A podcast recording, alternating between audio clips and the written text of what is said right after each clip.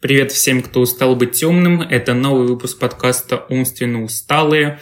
С вами его несменный усталый ведущий Валерий, Лиза, Даша и Аня. В сегодняшнем выпуске мы обсудим такую тему, как онлайн-технологии в образовании, грань между настоящей и цифровой реальностью. И сначала поговорим про разницу таких понятий, как дистанционное и электронное образование. Электронное обучение – это процесс учебы с использованием информации, представленной в цифровом формате из соответствующих технических средств, которые обеспечивают доступ к ней и общение педагогов и студентов. В свою очередь, дистанционные образовательные технологии, сокращенно DOT, это методы, процессы и средства обучения, в том числе электронного, на расстоянии. Простыми словами, электронное обучение предполагает использование цифровых технологий в образовательном процессе. Дистанционные образовательные технологии включают и электронное образование, и остальные методы и средства обучения для реализации образования на расстоянии. Электронное обучение также называется e-learning, electronic learning, не обязательно должно быть дистанционным и онлайновым. Если студент приходит на занятия в университет, садится за компьютер и входит в цифровую среду университета, это также считается электронным обучением. Дистанционные образовательные технологии – это термин, который отражает еще большее число понятий. Так можно назвать все, что угодно, хоть пересылку заданий выполненных контрольных работ обычными почтовыми операторами, хоть курьерскую доставку переписки студентов и преподавателей, хоть голубиную почту. И все это тоже будет одной из технологий дистанционного обучения.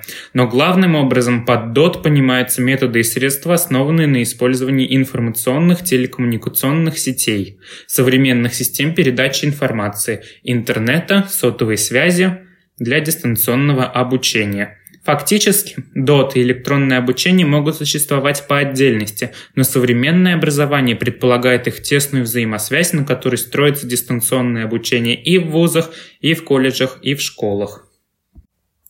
А можешь рассказать поподробнее, в каких формах а, может существовать а, дистанционное обучение? Да, конечно. Во-первых, давайте проговорим еще раз, что такое дистанционное обучение. Это учебный процесс, во время которого учащиеся и преподаватели находятся на расстоянии друг от друга и взаимодействуют с помощью информационно-технических средств. Как правило, с помощью интернета. Совместная работа как раз может быть организована в разных форматах. Таким образом, это либо синхронный формат, либо асинхронный синхронный, либо смешанный. С синхронным форматом работы, я думаю, знакомы практически все. Это онлайн-обучение в режиме реального времени, когда студенты и преподаватели контактируют здесь и сейчас. То есть в прямом эфире разбирается материал, проводится опрос, беседа, практикум лабораторная. Я думаю, все столкнулись с таким методом обучения в ходе пандемии COVID. Как правило, она реализуется в таких программах, как Microsoft Teams, Zoom, Skype и другие. Асинхронное же дистанционное обучение предполагает заранее составленные курсы. В них могут входить записи лекций, видеоматериалы, презентации, текстовые файлы и другие. Как правило, Асинхронное обучение бывает двух типов – автоматизированное и с поддержкой тьютера. Автоматизированное обучение предполагает полное, самостоятельное, обучении без участия преподавателя, с поддержкой же тьютера, в этом случае на определенных этапах самостоятельного дистанционного обучения студентов поддерживает, контролирует и консультирует преподаватель. Он может проверять домашние работы, объяснять сложные темы. Смешанный формат обучения, также известен как blended learning, может быть двух типов. Синхронный плюс асинхронный. Такое Сочетание позволяет проводить онлайн-занятия, проходящие по расписанию, и самостоятельную работу с цифровым контентом в удобное для студента время. Онлайн плюс офлайн. Сочетание дистанционного электронного обучения и обычных занятий в аудиториях. Часть курса изучается через интернет, часть лично в учебном заведении. Можно ли сказать, что традиционная система обучения уступит место онлайн-образованию? Как вы считаете? Я думаю, что полностью оно не сможет его заменить, потому что, вспоминая свой опыт обучения в период пандемии, я поняла, что это было не самым лучшим форматом обучения для меня, потому что определенный процент знаний проходили мимо меня, мне было действительно сложно, и общаясь со своими одноклассниками и знакомыми, я поняла, что не только я столкнулась с такой проблемой, потому что когда мы вернулись в очный формат обучения, мы поняли, что знаний у нас как таковых особо и не осталось. Именно поэтому я думаю, что традиционные методы обучения не могут быть полностью заменены дистанционным, дистанционным форматом. Да, и все-таки живая работа это работа с эмоциями людей, это работа с их поведением, это различные интерактивы, которые можно проводить э, в командах, в группах. И все-таки это неотъемлемая часть э, учебного процесса. От себя могу добавить лишь то, что я очень рад, что ковид показал нам возможность работы в дистанционном формате.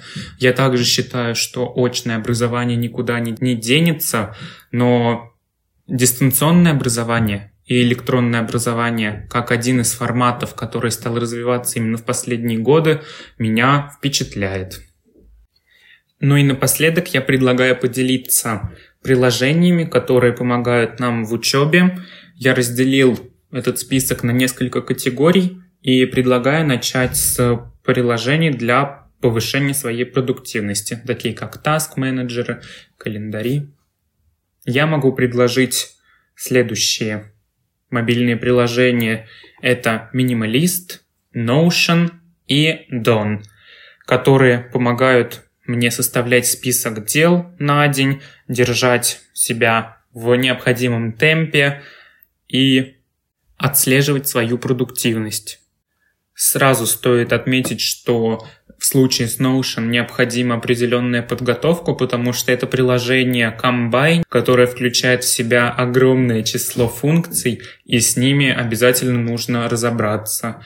Там есть база данных, э, планирование, календари. С остальными вышеперечисленными приложениями будет разобраться попроще.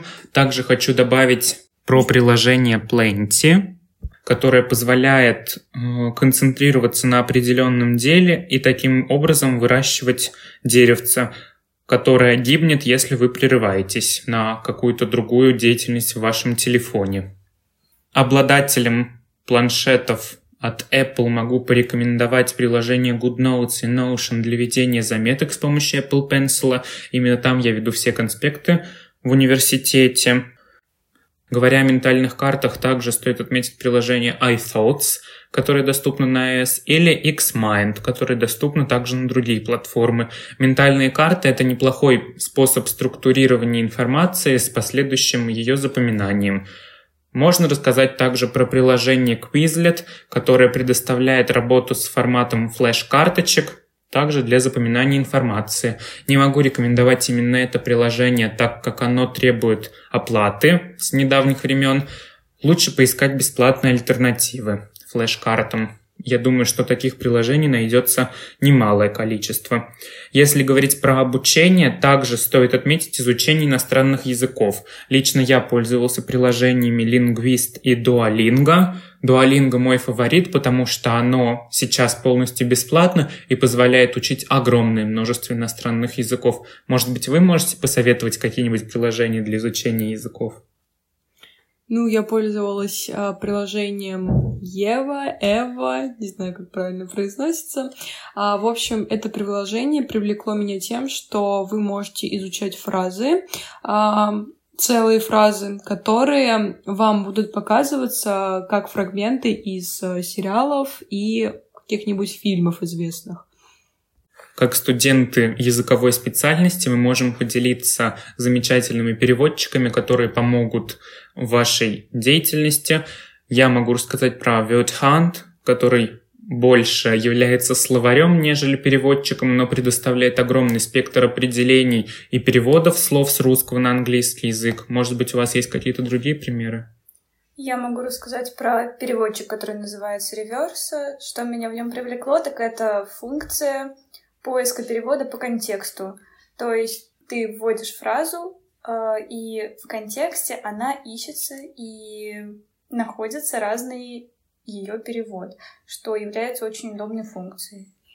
А, я пользуюсь переводчиком DeepL. Это, наверное, самая простая форма переводчика. Она схожа с Google, но делает а, перевод более точным, более правильным.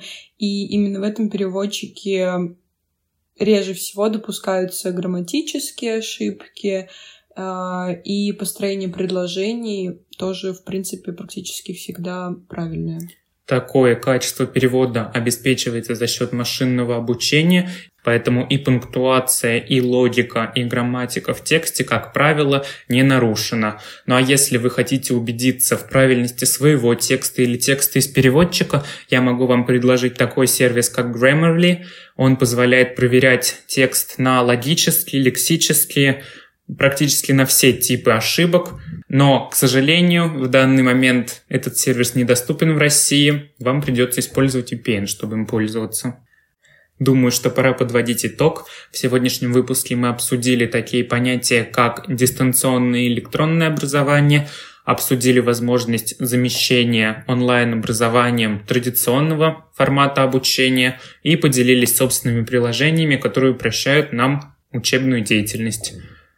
Подписывайтесь на наши социальные сети, задавайте свои вопросы. До встречи в цифровом пространстве.